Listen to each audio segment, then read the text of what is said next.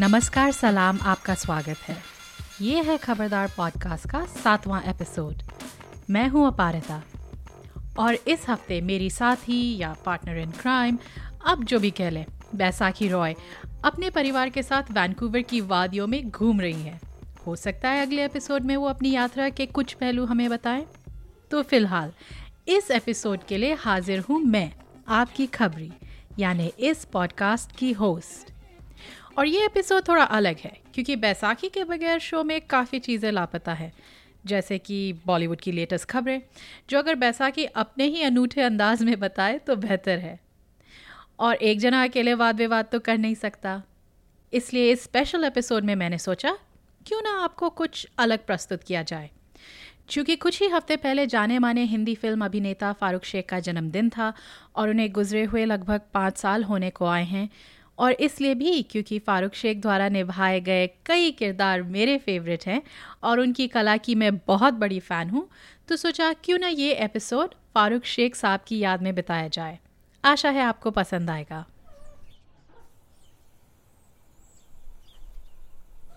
आपके साथ ऐसा कभी होता है? सुबह सुबह के सन्नाटे में, उस वक्त जब सूरज की किरण क्षितिज से उभर ही रही हो, जब आसमान की स्याही धीरे धीरे उजाले में पिघल रही हो, उस समय चाय का एक कप उबालने के लिए रख के मैं जब खिड़की के बाहर देखती हूँ, सड़क की बत्तियों का बंद होना और घरों की बत्तियों का ऑन होना, बसों के घर के सामने से घड़घड़ाते हुए जाना, इन सबको देखते देखते एक हिप्नोटिक जैसे अभी नींद से न जागी हुई अवस्था में कभी कभी एक धुंधली सी धुन दिमाग में आते हुए खो जाती है। फिर जब चाय की पत्ती को उबलते हुए पानी में डाल के उसे अपना रंग छोड़ते हुए देखती हूँ, एकाएक वो धुन याद आ जाती है।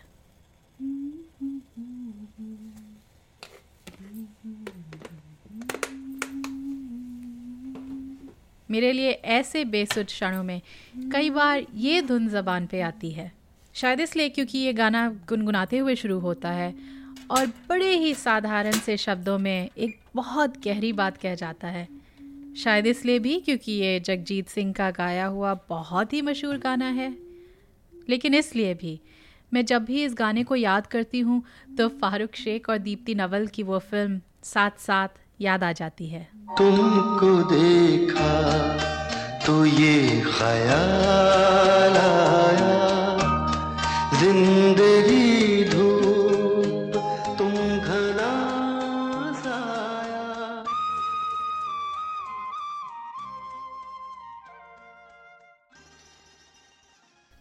औरों को शायद उनकी एक दूसरी फ़िल्म ज़्यादा पता है चश्मे बदूर आदाब ललन मियाँ। ओहो मियाँ प्रोफेसर आज कैसे आना हुआ इतने दिनों बाद? भूल गए आप आज कौन सी तारीख है? पहली तारीख है। जैसे कि मेरी बहन समायता जब मैंने उससे एक दिन पूछा कि उसको कौन सी फारूक शेख की मूवी या सीन याद है तो झट से उसने बोला वो चमको वाला सीन इसी बात को लेके मैं उसके घर गई। बच्चों की चहल पहल और चाय बनाने के बीच में चश्मे बदूर के उस सीन की याद ताज़ा की यूट्यूब पे। कभी सिचुएशन पे हँसी आ रही थी जैसे जब फ़िल्म में वो मशहूर गाना हम तुम एक कमरे में बंद हो आता है या कभी फ़िल्म के मज़ेदार डायलॉग जैसे झाग वाला झंझट।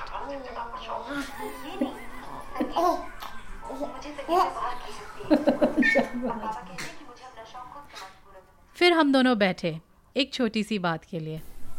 सो so, um, तो मेरा सबसे फेवरेट फारूक शेख सीन था चश्मे बदूर से जिसमें um, दीप्ति नवल जब उसके घर आती है उसको सोप बेचने के लिए।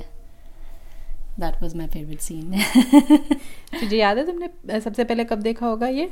uh, हमने देखा होगा जब हम बच्चे थे और मे बी टीनेजर्स जब हम दस बारह साल के थे। तो फिर इस सीन के बारे में ऐसी क्या खास बात है कि आ, अभी खैर हमने भी फिर से देखा तो याद ताज़ा करने के लिए लेकिन फिर भी इस इसके बारे में ऐसा क्या है जो दिमाग में अटक गया कि हाँ ये एक सीन बड़ा मज़ेदार था? आई मीन आई गेस जो लाइन थी मिस मिस चमको दैट वो वो मेमोरेबल था काफ़ी it stuck in my mind and then बस मुझे ये याद था कि वो दीप्ति नवल वो झाग बना रहे होते हैं दोनों के दोनों साथ साथ में एंड देन कुछ एम्बेरसिंग सीन्स होते हैं कि जब वो देखती है उसके पोस्टर्स वो मुझे याद था और yeah that that stuck in my mind तो अभी जब तु, तुमने फिर से देखा जब तूने तो फिर देखो अभी भी हँसी आई वॉज़ जस्ट एज गुड या बेटर या कैसे था? Um, मीन मुझे याद नहीं है कि पहली बार हम कितना हंसे थे बट आई नो कि हम काफ़ी हंसे थे. So yeah I mean it was just as good I think उसकी जो कॉमेडी है पूरे पूरी मूवी की in fact I think it's it's it's still last right so and ऐसे कुछ डू यू हैव एनी मतलब uh, फारूक शेख के ऊपर कोई थॉट्स है? क्योंकि खैर ये सीन तो फारूक शेख और दीति नवल की काफ़ी जोड़ी थी एंड right. काफ़ी फ़िल्मों में फिर वो साथ साथ आए थे. पर फारूक शेख के बारे में ऐसी कोई बात है जो you think makes him a special actor मैंने उसकी उतनी मूवीज़ देखी नहीं है। मुझे बस ये याद है कि जो उसकी कॉमेडी मूवीज़ थी वो काफ़ी अच्छी होती थी। आई डोंट सेंस क्यों? I don't know I mean I think he acted quite naturally जैसे ये वाला जो सीन था इसमें जो तुमने कहा तूने कहा कि इजी गोइंग नेचुरल ये भी कहते हैं कि uh, काफ़ी सिंपल uh, सी कहानी कहानी है। इन द सेंस की बड़ी एवरेज है yes. आपके साथ हो सकती है। तो ऐसे लगता है कि हाँ right. मतलब अपने आप को इमेजिन कर सकते हैं उस उस उसमें ना वर्सेस right. की जो यूजुअली जो हम हिंदी फ़िल्में या बॉलीवुड मूवीज़ देखते हैं right. जो काफ़ी मतलब ड्रामा ये right. वो सब तो yes any thoughts on that yeah नहीं नहीं yeah so that's I think you are you are absolutely right कि वही it was like the next door boy type of a look I mean he you know um, he just portrayed that so well ki you could see him you could see it happening and वैसे भी ये दिल्ली में shot है जो कि जहाँ हम बड़े हुए हैं so that also uh, was made it even more engaging But मुझे yeah. याद है इनफैक्ट वो जो घर जिसमें दीप्ति नेवल रहती है हम yeah. उसके पास रहा करते थे yeah. तो जब विहार में yeah. हाँ तो हम जब जाया करते थे तो कभी कभी चलते हुए उस घर के उधर से तो याद था कि हाँ yeah. इस घर में शूटिंग हुई थी या दैट्स ट्रू या आई मीन एक्चुअली उसमें जो यूजुअली uh, बॉलीवुड में काफ़ी ड्रामा होता है या और और दे वुड शो की बहुत ही परफेक्ट फैमिलीज़ होती हैं जो कि uh, लड़के होते हैं वो बहुत स्टूडियस होते हैं और और for instance Amitabh Bachchan type of movies if I remember कि उसको वो गरीबी से निकल रहा है तो बहुत हार्ड वर्क करने के बाद फिर उसको कुछ ना कुछ अचीवमेंट मिलती है। Like it's always very like idyllic कि यू you नो know, हमें ये करना है हमें ऐसे अचीव करना है या तुम्हें ऐसे करना चाहिए वैसे करना चाहिए usually shown in a better light पर इसमें जैसे दिखाया है पूरे लाइक जैसे बैचलर्स होते हैं वो स्मोक कर रहे हैं उनके पोस्टर्स थोड़े से वैसे हैं right so yeah so I, I think that was nice that, that it showed the it showed the real picture as opposed ki as opposed to कि ऐसे होना चाहिए वैसे होना चाहिए you know you should be तो तू देखेगी फिर चश्मे बद्दूर यूट्यूब में I'd like to पर मुझे टाइम नहीं मिलता है yes definitely जब एक दिन when I'm able to Farooq Sheikh को ज़्यादातर लोग एक नेचुरल एक्टर यानी कि उनके अभिनय में एक सच्चाई या वास्तविकता होने के लिए याद करते हैं तो ये जान के शायद लोगों को और भी हैरत होगी कि फ़ारूक शेख को एक्टिंग का शौक़ कॉलेज में शुरू हुआ। उनका परिवार बड़ौदा के पास एक छोटे से गाँव से था, लेकिन उनके पिताजी बम्बई में एक वकील थे। तो फ़ारूक साहब ने भी वकालत पढ़ना शुरू की।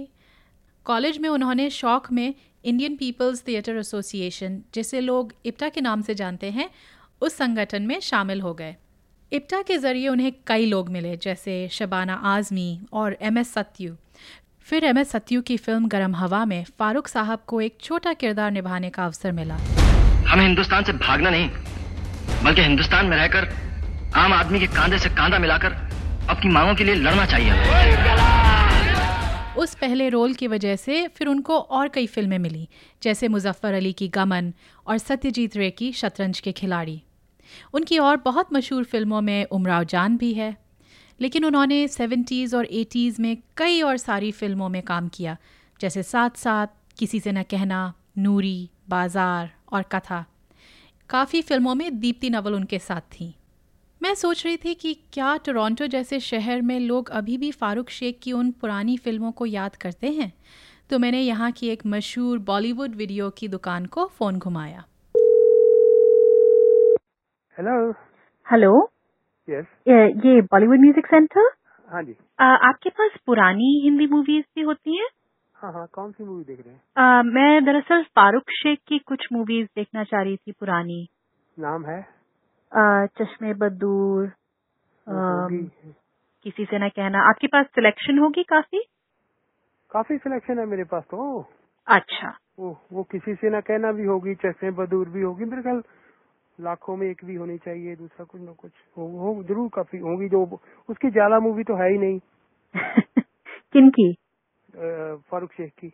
अच्छा मतलब आपके पास नहीं है या ज़्यादातर देखते नहीं है लोग? नहीं है। उनकी ज़्यादा अवेलेबल ही नहीं है ना वो थोड़ी मूवियों में आए हैं। ओ आई सी वो ज़्यादा मूवियों में नहीं आए हैं। हम्म। दो तक चश्मे बदूर मेरे सामने पड़ी हैं। अच्छा। एक पुराने वाली एक उसके बाद आई थी दोनों उसकी थी ना। या ये पुराने वाली उनकी थी। जी जी जी। दरअसल मैं एक जर्नलिस्ट हूँ और मैं ये फारूक शेख पे एक स्टोरी कर रही थी तो मैं ये देखना चाह रही थी कि लोग अभी भी इंटरेस्टेड हैं उनकी पुरानी मूवीज़ में। नहीं जो रेगुलरली जो जितनी मूवीज़ है ना पुरानी मूवी ओल्ड मूवीज़ जी। जैसे उनकी डिमांड है इनकी भी थोड़ी बहुत है बहुत ज़्यादा तो नहीं कह सकते। जी। तो ब्लैक एंड व्हाइट मूवी की ज़्यादा डिमांड है ओल्ड की। अच्छा आई सी तो ये जो मतलब सेवेंटीज एटीज की उतनी नहीं है। वो फारूक शेख की उतनी नहीं है दूसरों की है। फारूक शेख की उतनी क्यों नहीं है? ये लोगों पे डिपेंड करता है मेरे पे नहीं। अच्छा नील आपको क्या लगता है लोगों ने जानते नहीं है या फिर कोई और वजह है? पसंद पे ही डिपेंड करता है ना। आई सी अच्छा ठीक है तो कितने बजे तक खुली रहती है दुकान? हम एट ओ क्लाक तक रहते हैं। एट पी ठीक है चलिए फिर मैं देख हमारे पास काफ़ी सिलेक्शन रहती है ना हुआ तो अगर आप नाम देंगे तो I can get it for you you know that's कोई बात नहीं। आई सी आपको पसंद है फारूक शेख की मूवीज़ ऑनेस्टली जी। नहीं अच्छा क्यों नहीं? क्यों नहीं पसंद? ऑनेस्टली नहीं अच्छा लेकिन कोई कारण? नहीं कोई कारण नहीं। अच्छा बस पसंद ही नहीं है। हाँ जी। अच्छा चलिए ठीक है मैं आती हूँ फिर आज आजकल जी। में। थैंक यू सो मच हाँ जी बाय चलिए ये तो नहीं कह सकते कि सब लोगों को फारूक शेख की वो फ़िल्में पसंद आई। और ये भी सही है कि वो कभी एक सुपरस्टार की हैसियत से नहीं जाने गए। फिर भी आजकल की फ़िल्मों में उनको देखने में अच्छा लगता था। चाहे वो ये जवानी है दीवानी में रणबीर कपूर के पिता के रोल में थे या फिर लिसन अमाया में फिर से एक बार दीप्ति नवल के साथ। तुम्हारा ये कहना ही मेरे लिए बहुत है। अब सुनो। जहाँ तुम्हारा जी चाहे जाओ जो जी चाहे करो। जिस तरह ज़िंदगी जीनी है, जियो।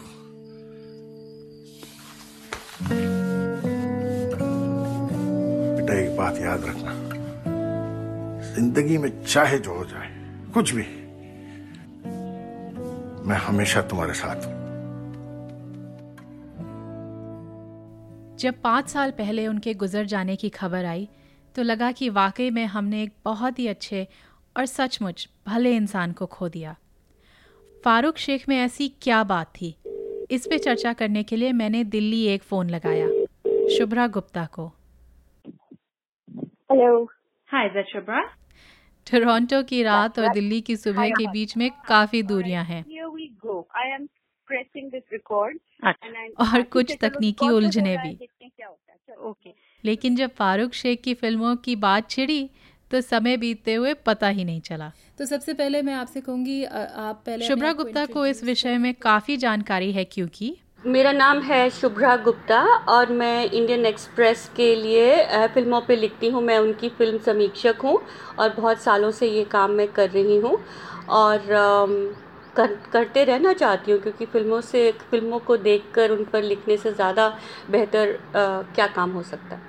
औरों की तरह शुभ्रा ने भी फारूक की उन पुरानी फ़िल्मों को देखा और चाहा। तो सबकी तरह मैंने भी उनकी जो कथा थी, सई परांजपे की जितनी फ़िल्में थी, जो मिस चमको वाली फ़िल्म जो सबको याद रहती है, वो तो एक उनका एक उनका जो एक हंसता, खेलता थोड़ा सा अपने को अपने को एक बहुत, जैसे कि वो खुद अपने बगल में अपने खड़े हो जाते थे और अपने को देखते थे कि हाँ भाई फारूक, क्या हाल है? अपने से बात करना। एक एक तरह की आत्मीयता थी उनमें, जो सत्तर और अस्सी के दशक में इतनी ज़्यादा दिखती नहीं थी, क्योंकि एक नेचुरलिज्म थी उनकी एक्टिंग में। किरदार जिस तरह से वो निभाते थे, जिस तरह से वो लाइन अपनी बोलते थे, वो डायलॉग नहीं लगती थी, वो लाइंस लगती थी। और वो उस तरह की जो, उनकी जो काबिलियत थी, जिस तरह से कि मैं हूँ, उस तरह से पर्दे पर आना, वो उनमें बखूबी उनका उनका एक ये बहुत स्ट्रॉन्ग पॉइंट था। आ, तो ये उनकी हर एक फ़िल्म में था और लेकिन जो फ़िल्म जिस फ़िल्म के बारे में मैं बात करना चाहूँगी आज उसका नाम है गर्म हवा। वो जो फ़िल्म थी वो सबको याद है लेकिन क्योंकि वो अब इतनी दिखने को नहीं मिलती तो याद नहीं रहता कि वो एक छोटे से उस किरदार में आए थे उस फ़िल्म में और वो बहुत बेहतरीन तरीके से उन्होंने निभाया था। क्योंकि वो एक फ़िल्म क्रिटिक यानी समीक्षक हैं। ज़ाहिर है उनकी नई फ़िल्मों को भी एक पार की नज़र से देखा। और जो दूसरा जो उनका जो एक और रूप था जो एक आ, क्या बोलते हैं उसको एक कि मैं जो दिखता हूँ वो नहीं हूँ वो एक दिबाकर बैनर्जी की फ़िल्म थी उसका नाम था शंघाई। सर जूनियर कहता है सब शांता बॉस कहता है जनता भड़कती। कोई सीधी रिपोर्ट लिख के भी तो कैसे सर? तो वही लिख दो ना यार। कि पुलिस की आपसी कम्युनिकेशन खराब थी। रेकमेंड कर दो दो चार वायरलेस सेट खरीद लें। और वो जूनियर अपनी गलती मानने को तैयार है ना भुगतने को भी तैयार है। उसी को सूदी पे चढ़ा दो बकरा बनाओ हलवा लाओ। अब इसको कॉम्प्लिकेट मत करो कृष्ण फिनिश इट और उसमें फारूक अलग बहुत ही अलग एक नज़र अंदाज में दिखाई दिए थे। आ, वो थोड़े से डार्क शेड्स थे उनके जो कैरेक्टर जो वो निभा रहे थे वो एक पॉलिटिशियन है जो एक करप्ट पॉलिटिशियन है। और ये जो हिंदी फ़िल्मों में बहुत एक क्लीशे की तरह से इस्तेमाल किया जाता है कि भाई मैं ज़ोर से हंसूँगा अपनी मूछों को ताव दूँगा और हा हा हा करके बोलूँगा। तो ये उनमें से कोई भी नहीं थे। वो एक आ, उन्होंने एक बहुत अंडर स्टेटेड अंडर प्लेड तरीके से आ, वो निभाया था। और it was it was a very striking role and I still remember that film not so much for the film itself but Farooq की जो ये जो एक एक, एक छोटा सा किरदार था उसके लिए। और फिर उनकी एक और फ़िल्म जो आई थी अभी थोड़े दिन पहले उसका नाम था लिसन अमाया। और उसमें स्वरा भास्कर का वैसे तो फ़िल्म बनी थी वो अपनी एक हीरोइन एक कमिंग ऑफ़ एज छोटे मतलब आप एक टीनेज ईयर्स में किस तरह से महसूस करते हैं किस तरह से दुनिया को देखते हैं। और आपके जो अपने इर्द गिर्द जितने भी अडल्ट हैं, जितने भी बड़े लोग हैं, उनको हम किस नज़र से देखते हैं? लेकिन जो ये इस फ़िल्म की जो स्ट्रेंथ थी, वो स्वरा की एक्टिंग इतनी नहीं थी जितनी कि फ़ारूक और दीप्ति नवल का जो उनकी जो जोड़ी थी, वो इस बखूबी से निभाई थी और जो इस, जिस तरह से उन्होंने मतलब पूरी फ़िल्म में वो वो छाए हुए थे। और मैं कुछ नहीं कह सकती इसके ज़्यादा क्योंकि उनके हिसाब से फारूक शेख की सबसे बड़ी खूबी? कि वो जब आते थे तो ये ये नहीं कहते थे मुझे देखो मुझे देखो मुझे देखो। वो एक तरह से पूरे के पूरे पर्दे पर एक तो छा भी जाते थे और अपने आप जो एक होता है ना calling attention to yourself वो नहीं करते थे। तो he used to blend in and he used to stand out those were his really like I would say stand out qualities मैं तो शंघाई में फारूक शेख की उस रोल को बिल्कुल ही भूल गई थी। तो आपने मुझे याद दिलाया। थैंक यू वेरी मच मुझे फिर से देखनी पड़ेगी वो दिबाकर की और जैसे शुभ्रा ने कहा ये रोल भी अभिनय में एक मास्टर क्लास जैसा है। लेकिन इन सब फ़िल्मों में ऐसा कोई सीन है जो शुभ्रा के लिए ख़ास यादगार है? ये पूछने पे वो हंस पड़ी। सीन्स तो इतने हैं कि मतलब अगर मैं गिनना शुरू करूँ तो वो आ, हाँ सच में क्योंकि वो मुझे मेरे एक प्रिय किरदारों में से थे। वो उनमें अपनी आ, हिंदी फ़िल्म इंडस्ट्री आप उसको आप बॉलीवुड भी कह सकते हैं आ, उसमें एक ये खूबियत ये ये एक मतलब मैं ये कहूँगी कि ये इतनी अच्छी बात नहीं है क्योंकि अच्छे अच्छे जो कैरेक्टर्स होते हैं और जो प्रॉपर एक्टर्स होते हैं उनका जो एक उनको आप कैरेक्टर एक्टर्स के उसमें आप डाल देते हैं। इनको आप हीरो नहीं बोलते क्योंकि ये अपने मतलब लड़ते नहीं है झगड़ते नहीं है हीरोइन की मतलब आ, आ, आ, क्या बोलते हैं उसको एक एक हीरोइन के साथ आशिकी फरमाना शायद। The singing dancing quintessential hero जो होते हैं फ़िल्मों में उसमें फारूक शेख का जो आ, वो वो बिल्कुल मैच नहीं करता था जो सेवेंटीज़ और एट्टीज में जो एक बहुत क्लीशेड और एक बहुत फॉर्मूलेक फ़िल्में जो बनती थी। तो इन्होंने जब वो फ़िल्में करना शुरू करी तो वो उनको शुरू से मालूम था कि वो थोड़ा हटके होंगे हमेशा अलग से काम करेंगे। तो यही उनमें सबसे बड़ी मैं कहूँगी कि ये उनकी एक बहुत बड़ी स्ट्रेंथ थी और ये वीकनेस भी थी क्योंकि वो जो उनका एक कोई एक ऐसा सीन नहीं होता था कि जिसमें वो आ, अपने को बोल रहे हैं कि हाँ भाई मुझे देखो।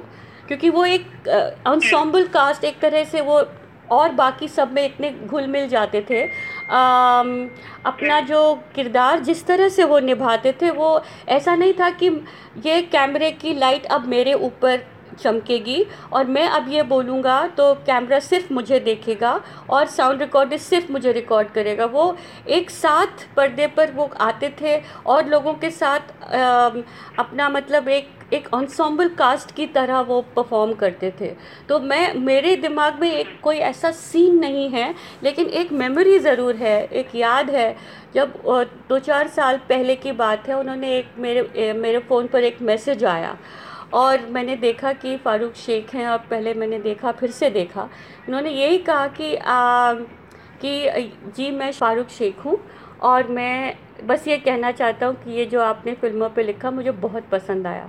तो मैं मतलब ये एक बस सोचने लगी कि बहुत कितने लोग होंगे जो इस इस इस इस कदर उन्होंने पॉपुलैरिटी फेम वगैरह सब पाया।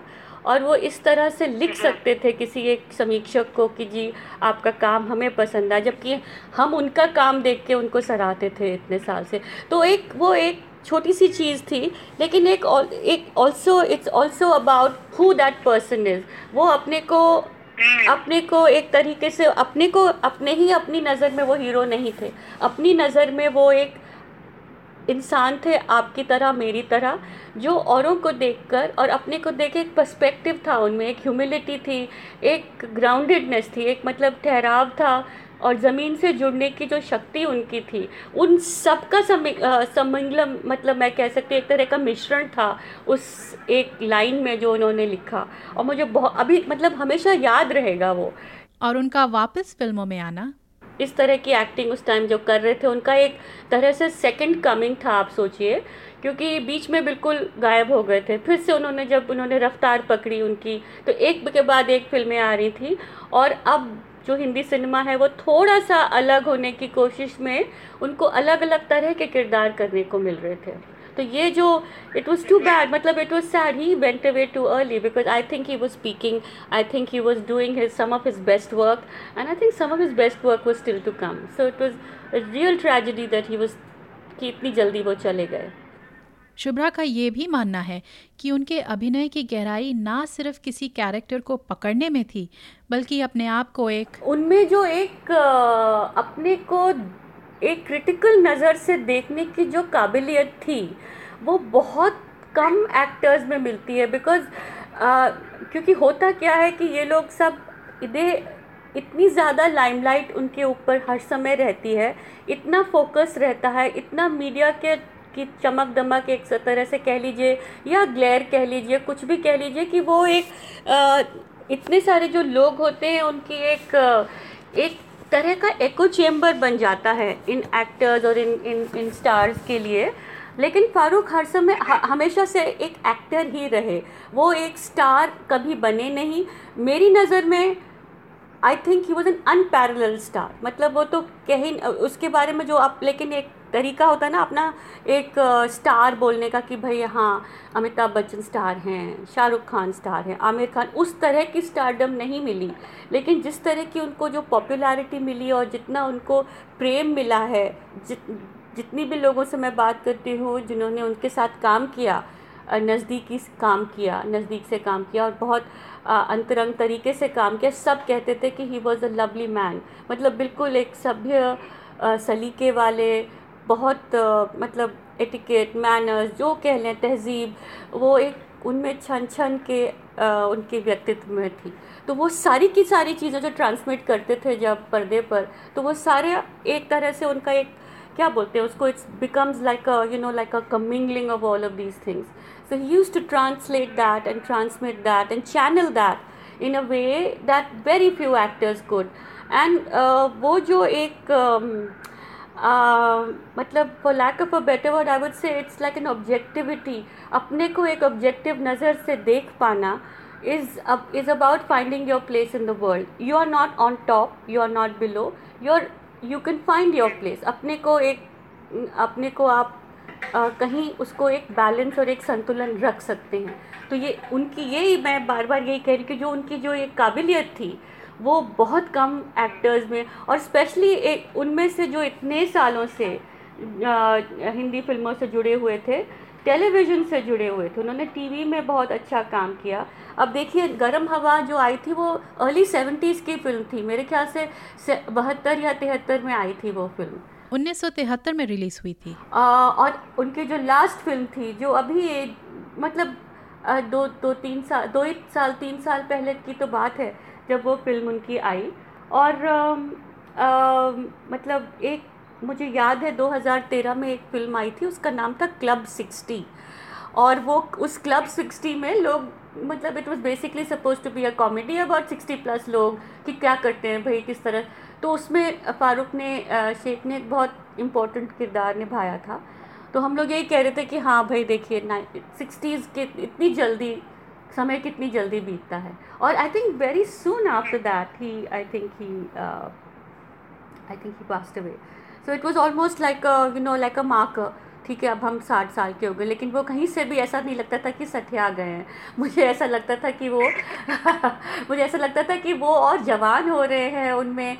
एक तरह की एक एक एक वो um, एक he had a brightness and a lightness about him और uh, एक ये भी था कि वो uh, पता नहीं शायद जानते होंगे कि अब ज़्यादा उनके पास समय नहीं है। ये तो हम अब अब कुछ भी स्पेकुलेट कर सकते हैं। लेकिन ऐसा लगा कि वो हमसे कहने आए हैं कि अच्छा चलिए अलविदा अब हमारा समय हो गया।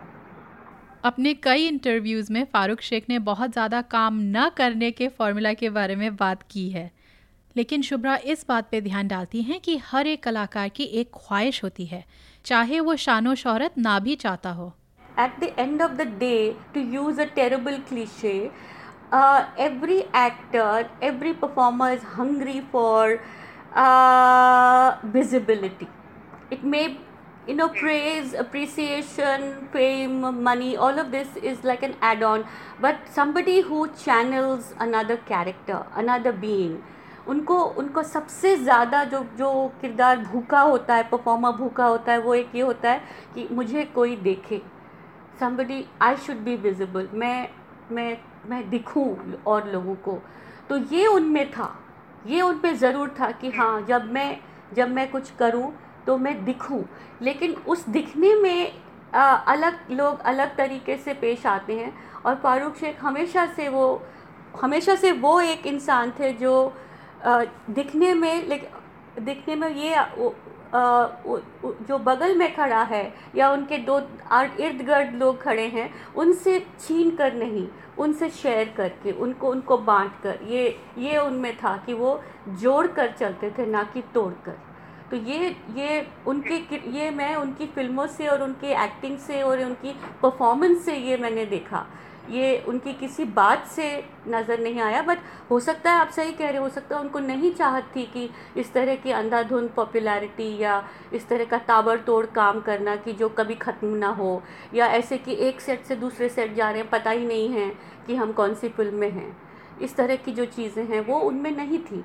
तो शायद आप सही कह रहे शायद उनमें कोई उस तरह की उत्सुकता नहीं थी। लेकिन हाँ ज़रूर एक ये ज़रूर था जो कि हाँ मैं ये कर रहा हूँ आप देखिए। आपकी और मेरी खुशी के लिए देखिए। वैसे तो हमारी बात चलती ही रहती। फारूक शेख हम दोनों के फेवरेट कलाकार जो थे। लेकिन समय काफ़ी हो गया था और बात ख़त्म करने का वक्त आ रहा था। तो मैंने शुभ्रा से पूछा चलिए कोई सीन नहीं। फारूक शेख पे दर्शाया कोई गाना पसंद है? इस पे भी उनका जवाब कुछ अलग ही था। गाना आ... मुझे गानों में लोगों की जो एक्टिंग या परफॉर्मेंस ये मेरा अपना है व्यक्तव्य किसी और का नहीं है। मुझे गाने बैकग्राउंड में ज़्यादा पसंद हैं। जैसे अम, उन पर जो फिल्माया या दर्शाए गए तो बहुत होंगे, लेकिन मुझे उमराव जान सब लोग एक कह सकते हैं, वो जब रेखा और वो एक नज़र एक दूसरे को देख रहे हैं तो आप वो उनके जो चेहरे पर एक नवाबियत जिस तरह से आती है, वो अभी तक याद है कि हाँ देखा। ये you know you look at somebody and you make them visible you look at somebody and you make them yours ये उनमें था, एक ये ये, एक वो जो जान लीजिए क्या गाना है वो? अम, कौन सा है? हाँ वो is that the one I am not sure see I I am not very like I said गाने they not my suit I am not really a big fan of इन आँखों की मस्ती में शायद यही वाला। जब वो पहली बार उसको हाँ शायद यही वाला। देखते हैं। हाँ तो वो जो उस देखने में एक एक देखने का जो आदान प्रदान है ना जो एक दूसरे को जब पहली बार देखते हैं और कुछ अगर होता है जो आ, आपके करण जौहर ने कितने साल के बाद बोला कुछ कुछ होता है। यदि जो कुछ हुआ तो उसको उसको यदि आपने अपने चेहरे पर थोड़ा सा झलक दिखा दी कि अंदर दिल में क्या हो रहा है और वो चेहरे पर भी आ गया तो that's a sublime moment I think एक आध उसमें था उस गाने में जो इस तरह का जो चला। एक डायलॉग जो गानों के बोल में नहीं था, लेकिन चेहरे पे था और दोनों का मिश्रण जो था वो वो जस्ट मैजिक मस्ती के मस्ताने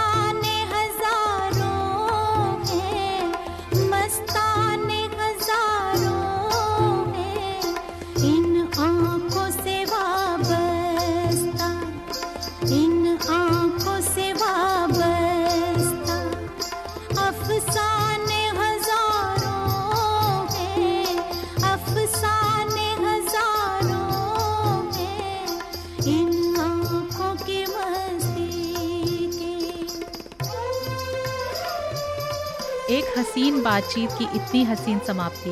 ये तभी हो सकती है जब किसी अद्भुत कलाकार के बारे में बात कर रहे हों।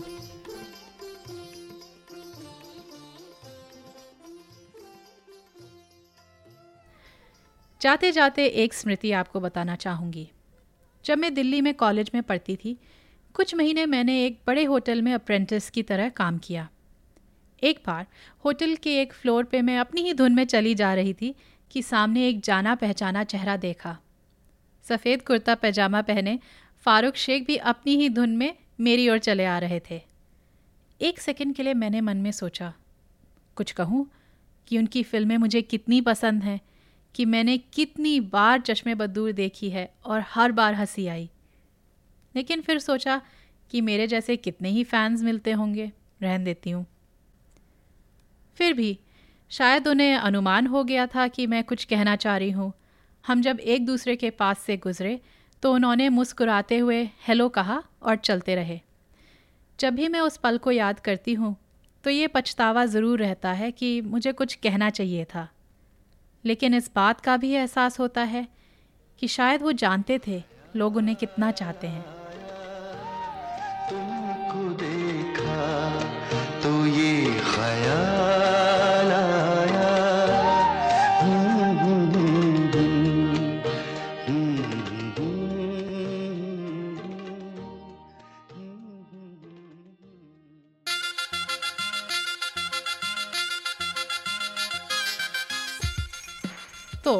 खबरदार पॉडकास्ट का सातवां एपिसोड यहाँ ख़त्म होता है। अगले एपिसोड में हम बात करेंगे इरफान खान की नई फ़िल्म ब्लैकमेल के बारे में। हिंदी फ़िल्में अक्सर शादी के प्लॉट को साक्षी मान के उसके फेरे लेती रहती हैं। तो कैसा होगा? शादीशुदा ज़िंदगी पे एक व्यंग? इस बारे में चर्चा होगी। इस बीच अगर आपको हमसे गुफ्तगू करने का मन करे तो आप हमें हमारे website Khabardar podcast dot com या फेसबुक पेज से हमें संपर्क कर सकते हैं। जाने से पहले कुछ लोगों का शुक्रिया अदा करना है। हमें तकनीकी मदद दी राजेश दुग्गल ने, हमारा थीम म्यूज़िक प्रोड्यूस किया है प्रोफेसर क्लिक ने, और सबसे बड़ा थैंक यू आप सब सुनने वालों का। आई या गूगल पे म्यूज़िक या आप जैसे भी पॉडकास्ट सुनते हैं, हमारे पॉडकास्ट को सब्सक्राइब ज़रूर कीजिए और हमारे लिए एक रिव्यू भी लिख दीजिए। इससे हमारी बहुत मदद होगी। तो अगले एपिसोड तक मुझे इजाज़त दीजिए और खबरदार रहिए।